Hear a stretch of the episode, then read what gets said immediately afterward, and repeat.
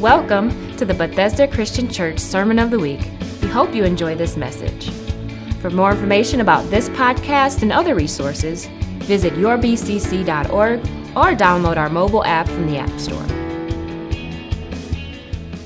This morning, I want to talk to you from one of the majors, one of the major prophets. Now, we've already We've already gone through the book of Isaiah. We've been reading through the Bible together, as you all know. And we've made it through one of the majors, one of the major prophets, Isaiah, but we are going to be going through Jeremiah and also the other book that he wrote, Lamentations. We're going to be going through the book of Ezekiel and Daniel. And these were the major prophets, the ones that have been identified as being majors Isaiah, Jeremiah, Ezekiel, and Daniel. And why is that? Why are these guys, why do they get to be called major? And are the other ones that are referred to as minor? Some say greater and lesser. Were they really lesser? Are these more spiritual? Do they have somehow a better connection to God that we call them majors? No, that's not the case. The distinction was made based really on their ministries. The major prophets had long time ministries, decades. They, uh, they did write a little bit more than most, but not all of them. There's a few uh, minor prophets that have long books too. But that's the distinction. The majors had long ministries, covered decades.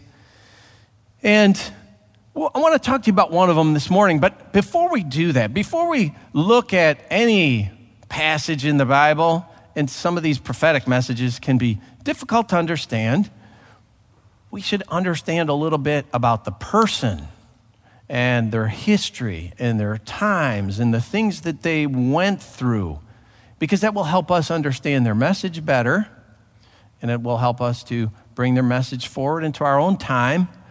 And to make that point, I'll give you an example.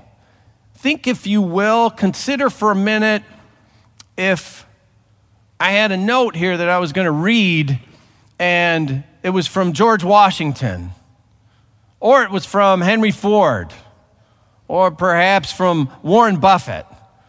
So now I've mentioned these three names. I've got some kind of note from one of these. Are you thinking of something already? Do those names strike something in your mind about what those three particular individuals might have been going through? And if I reduced it down to say that note was from one of those three, you might even zero in on maybe a little bit more about what they lived through in their times. Uh, George Washington, you think of Washington, he's one of the fathers of our country. You might think of New England. Perhaps the Revolutionary War would come to mind. Maybe wooden teeth, you know, and all the problems you'd have to have if you had uh, splinters in your gums. Uh, you know, perhaps you're thinking of leadership or freedom, independence, these kinds of things. And then there's Henry Ford. Now, if you think Henry Ford, perhaps you're thinking a different kind of revolution. He was part of the Industrial Revolution. Maybe Dearborn, Michigan comes to mind, the assembly line, Fairlane, uh, the great house on the Rouge River, maybe the Model T, the Model A, something uh, of that sort comes to mind when you hear that name. Totally different era. Then a name like Warren Buffett. There's a contemporary name, someone who's still alive. He's uh, from Nebraska. So you're thinking perhaps Omaha, Nebraska, a whole different area than here in the Midwest or the Northeast. He's the oracle of Omaha. That's Warren Buffett because uh, he's this prognosticator of uh, all the markets, etc. He's got the great uh, conglomerate holding company, Berkshire Hathaway.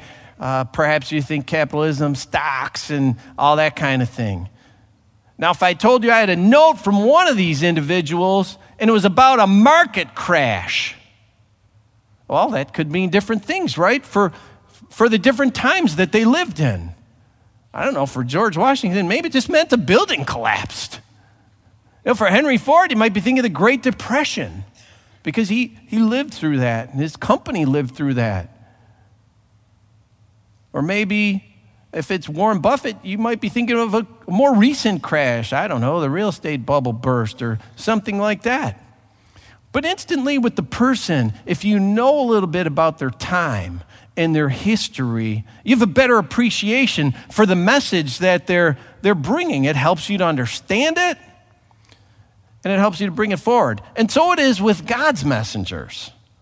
We need to know some things about the, the people and their times and their history so we can move the message forward, bring it into our own time, make application for today, and ask can we draw any parallels?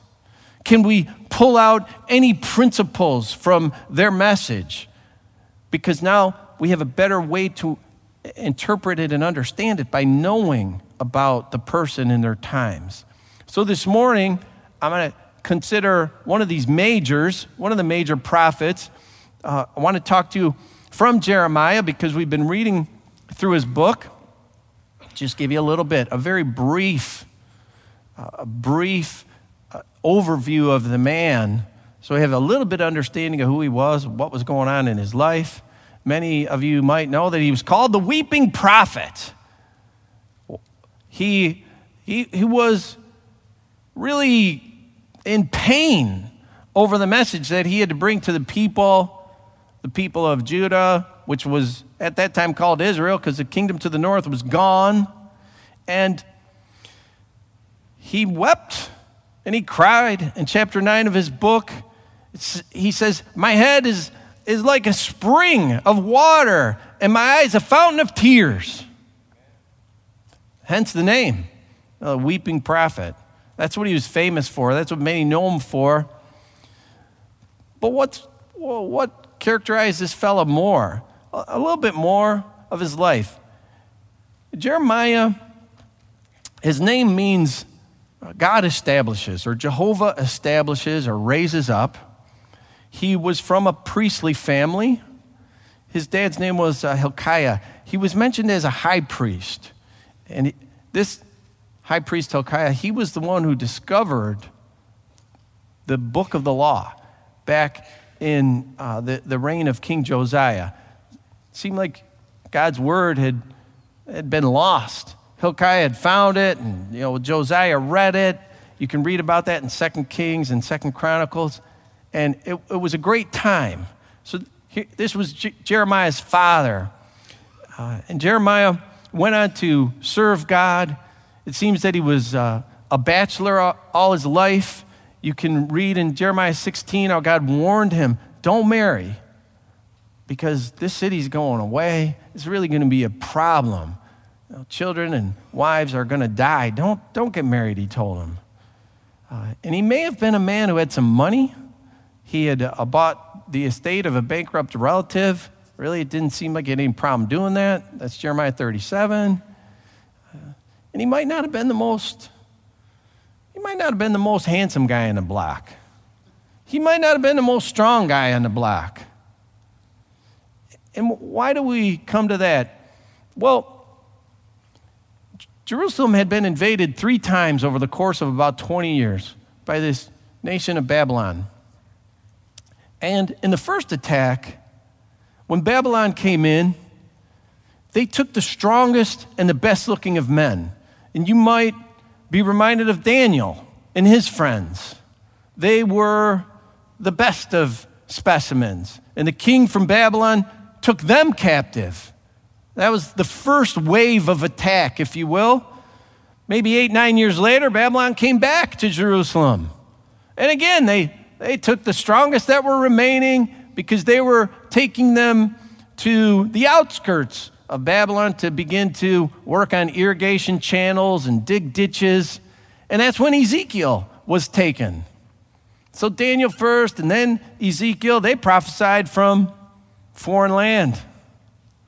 And then 10 years later, in the third wave, the final wave, Babylon came, they destroyed the city of Jerusalem, destroyed the temple busted down the walls of the city, burnt anything that would burn. And they just left those people who were weak, uh, the poor, the infirmed, people that really wouldn't help them. And they were all left behind. Now, Jeremiah wasn't taken in any of these invasions, so that gives us you know, a little hint about maybe who he was. And of course, he was getting older in those uh, days. Many years earlier, though, God had called him. He was young when he was called, and he was reluctant. And maybe that's something you can relate to reluctance when God is asking you to do something. There in the first chapter of Jeremiah, cha- chapter 1, verse 6, he said, Lord, I, I don't know how to speak. No, no, I'm too young. I'm too young. I can't do this work. But the Lord said, hey, Jeremiah, don't say that. Don't say that you are too young.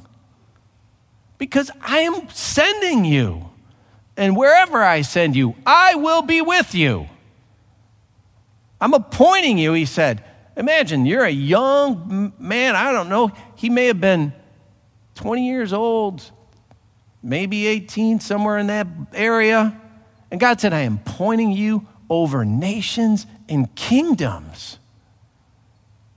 Well, with that word of encouragement from God, Jeremiah's reluctance went away and he listened and he was obedient. Even though it was going to be very difficult for him. I don't know that he knew he'd become the weeping prophet that would weep over so many kings. He lived through five kings of Judah Josiah, Jehoahaz, Jehoiakim, Jehoiachin, and Zedekiah. He lived through the reign of five kings, and it wasn't easy dealing with these kings because they were rebellious against God. And Jeremiah was bringing a word to these kings that you need to get right with God, or your, your kingdom and your capital city here of Jerusalem is going to get wiped out. He was prophesying the fall of Jerusalem. Imagine going to your leader saying, You're going the wrong way, you're doing the wrong thing. So the man suffered. Jeremiah suffered. He was beaten. He was locked in stocks. He was forbidden to enter the temple area because they didn't like what he had to say. They said, You're not allowed to come in here anymore. He was imprisoned. He was cast into a, a, a, an empty cistern that was just full of mud on the bottom, and he was he sunk into the mud. This poor guy, he had questions for God. He had grievances for the Lord. He was called to do this work, and it was difficult. And he asked questions like this God, why is there no healing for the people? And that's in chapter 8. And he said, How long will the land lie parched? and dry. chapter 12. And then he asked, God, why has my pain been perpetual? It is never ending. That's in chapter 15. And then he asked this question Why did I ever come out of my mother's womb? Imagine how down you have to be. That's chapter uh, 20, Jeremiah saying, Why did I even come out? He got to the point where he said, Cursed is the day I was born. Would it be that I just died in my mother's womb? What's he, what's he wondering? Have you ever had a day like that? He's wondering, God, where are you? Where are you? What is going on? Did God just put me in this world and then step back and, and watch? Have you ever felt that way? God, where are you? What is going on? You put me in this world. Now, what are you doing? You have anything to do with me at all? Is there any interaction from you, God? Where are you? My pain's perpetual, it never ends. And I think sometimes we could ask some of these same questions in his hurt and in his pain. Jeremiah might have needed a reminder of the day that God called him, the very first word that God gave him. And I want to read that to you. It's Jeremiah chapter 1, verses 11 and 12, right there at the, the opening of his book. It says, The word of the Lord came to me. What do you see, Jeremiah? So God gave him a vision. And he answered, He said, I see the branch of an almond tree. The Lord said to me, You have seen correctly, for I am watching to see that my word is fulfilled. Now, Jeremiah, I think, might have needed to be reminded of that word from God. That's a great word. God said, I'm watching. God is watching. But is he just standing back and doing nothing? Is God just idly watching us? Is it, was he idly watching Jeremiah? He said he was looking for something. God said he was looking for something. He was looking for his word to be fulfilled. And what's, a, what's an almond tree got to do with that? What's the branch of an almond got to do with that? What was uh, somewhat of a play on words? Almond and watching, those two words sound almost identical in Hebrew. Very close. And second, the almond tree is the, one of the first to blossom in the springtime, first to bust out with a flower, sign that spring's coming. You know, like the crow or like the rooster crows uh, before the morning, right? The rooster prophesies the coming of the morning sun. So the almond tree's prophesying there's something coming. So God's saying to Jeremiah, hey, I'm watching. I'm watching for my word to be fulfilled. I'm watching for something coming. I'm with you, Jeremiah. He went on to tell him. So God is watching for the fulfillment of his word. He's not standing by idly. He's watching for the word to be fulfilled, and he'd be watching over the word that Jeremiah would be bringing to Jerusalem. But is he more involved? Is he more involved than just this, this watching that you might argue, well, it's still, he's, he's not really getting involved much. You know, how long is the land going to lie parched? How long am I going to be in pain? Why did I even come out of my mother's womb? Well, I keep asking these questions because God just seems like He's standing by and watching. There's trouble in this life. Where are you, God? Where are you? He's here. He is here. And this morning, I'm here to tell you that God does not just watch idly, God is involved with our lives. God is a hands on God. He is interactive with His creation. He doesn't stand by watching idly. And yes, there are times where we feel all alone. Yes, there are times where we question God. Jeremiah had his times of sincere questioning, but God responded. And I want to share with you one of those responses. It's from Jeremiah chapter 18, and it's verses 1 through 5. This is the word that came to Jeremiah from the Lord Go down to the potter's house, and there I will give you my message. So I went down to the potter's house, and I saw him working at the wheel. But the pot he was shaping from the clay was marred in his hands. So the potter formed it into another pot, shaping it as seemed best to him. Then the word of the Lord came to me. He said, Can I, can I not do with you, Israel, as this potter does? declares the Lord. Like clay in the hand of the potter, so are you in my hand, Israel. Now, God presented Jeremiah with somewhat of a living parable. He said, Hey, go to that potter's house and just take a look. Now, what do you see? The potter there was shaping some clay. He's working his wheel, spinning the, spinning the clay on the wheel, but something goes wrong. And that smooth spinning clay suddenly becomes unbalanced and it is flopping around on the, on the wheel. That beautifully balanced cylinder has become an oblong mess and it was swaying out of control. So the potter had to stop and then pound the clay back to the center, pound the clay back into a clump. And he began anew. He began shaping another pot. I'm going to do with Israel what this potter is doing reform it, reshape it. And the image of this potter was familiar to Jeremiah.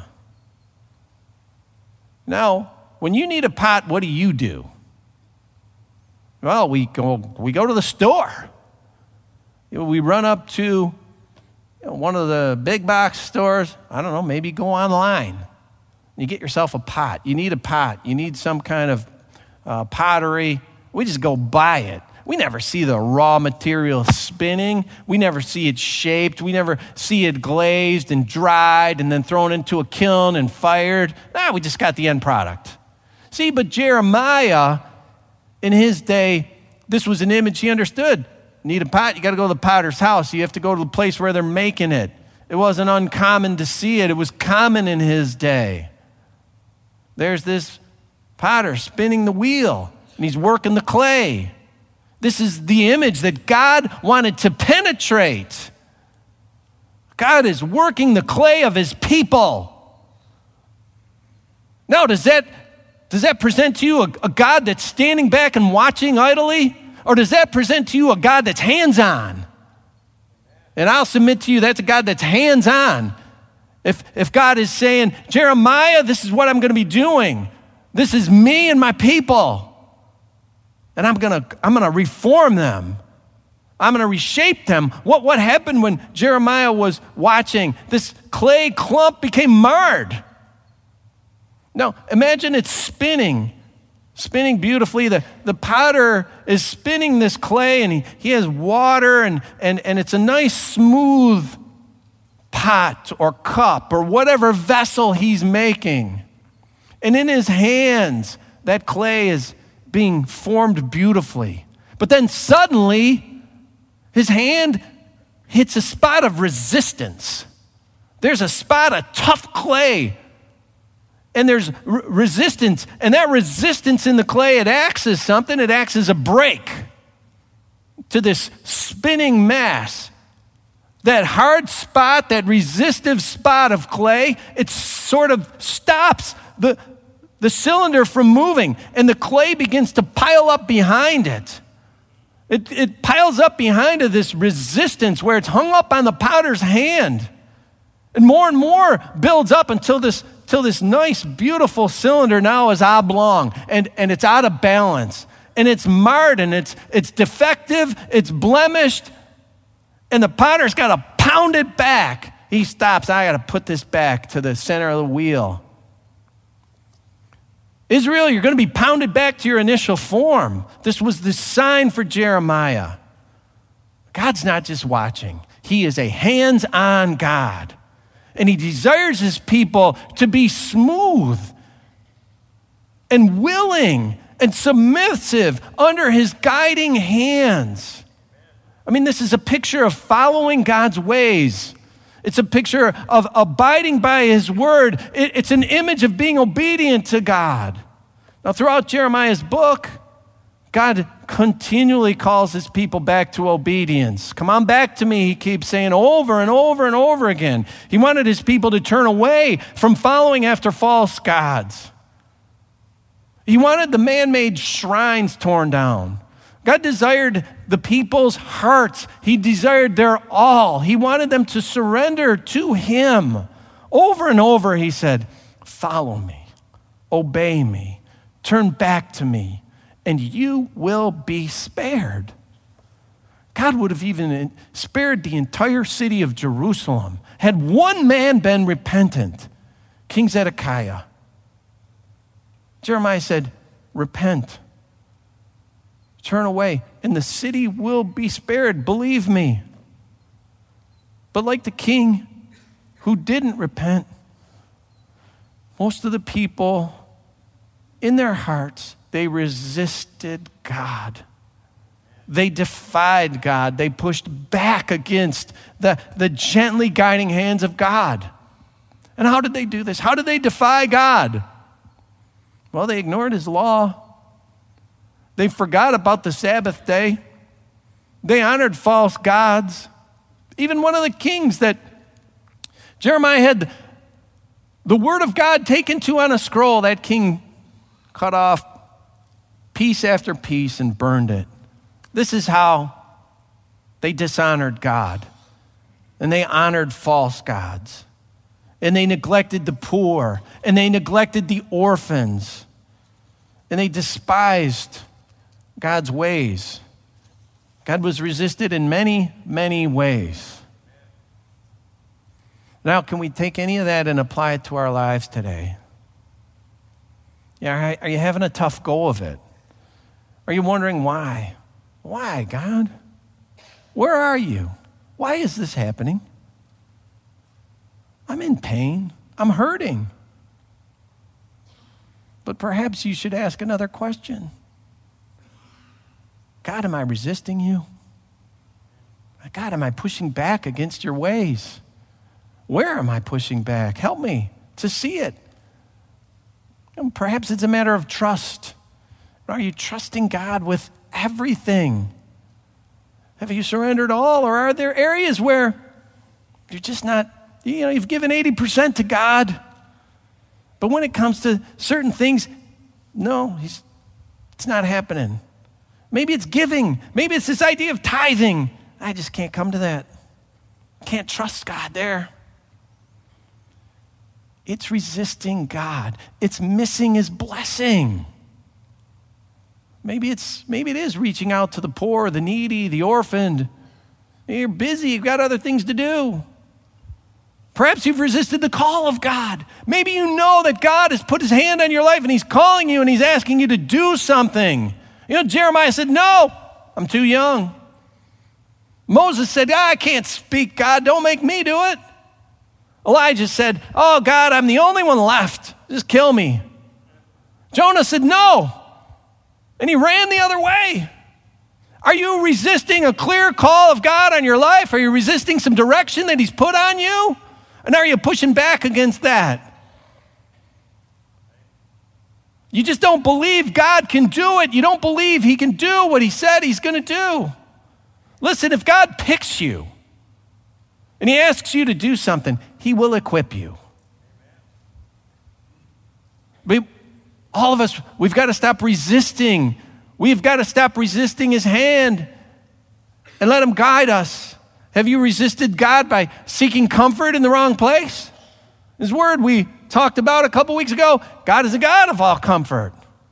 Are we running to places of comfort like drugs, alcohol, food?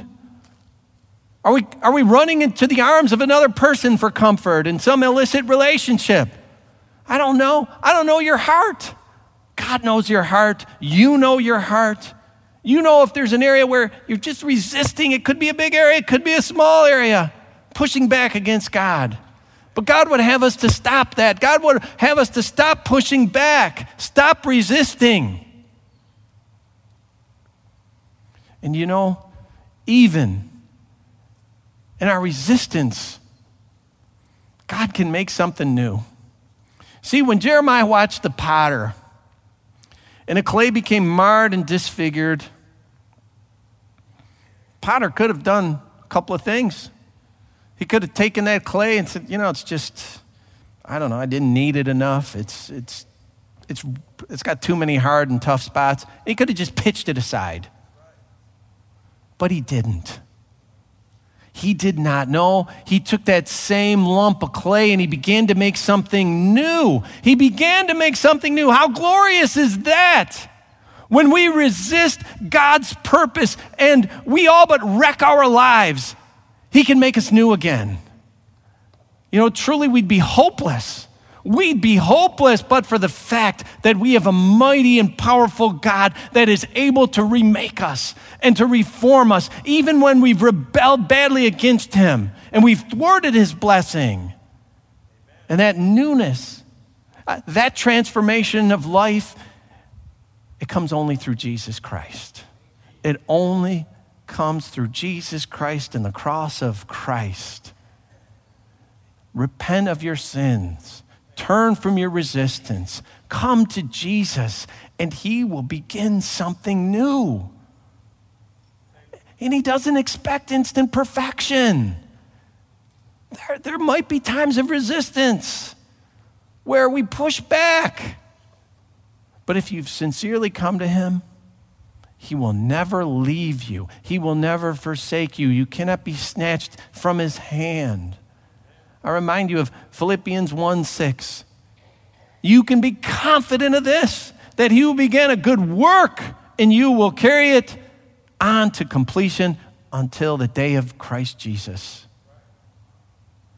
And remember, we talked about last week from 2 Corinthians chapter 5. Therefore, if anyone is in Christ, they are a new creation.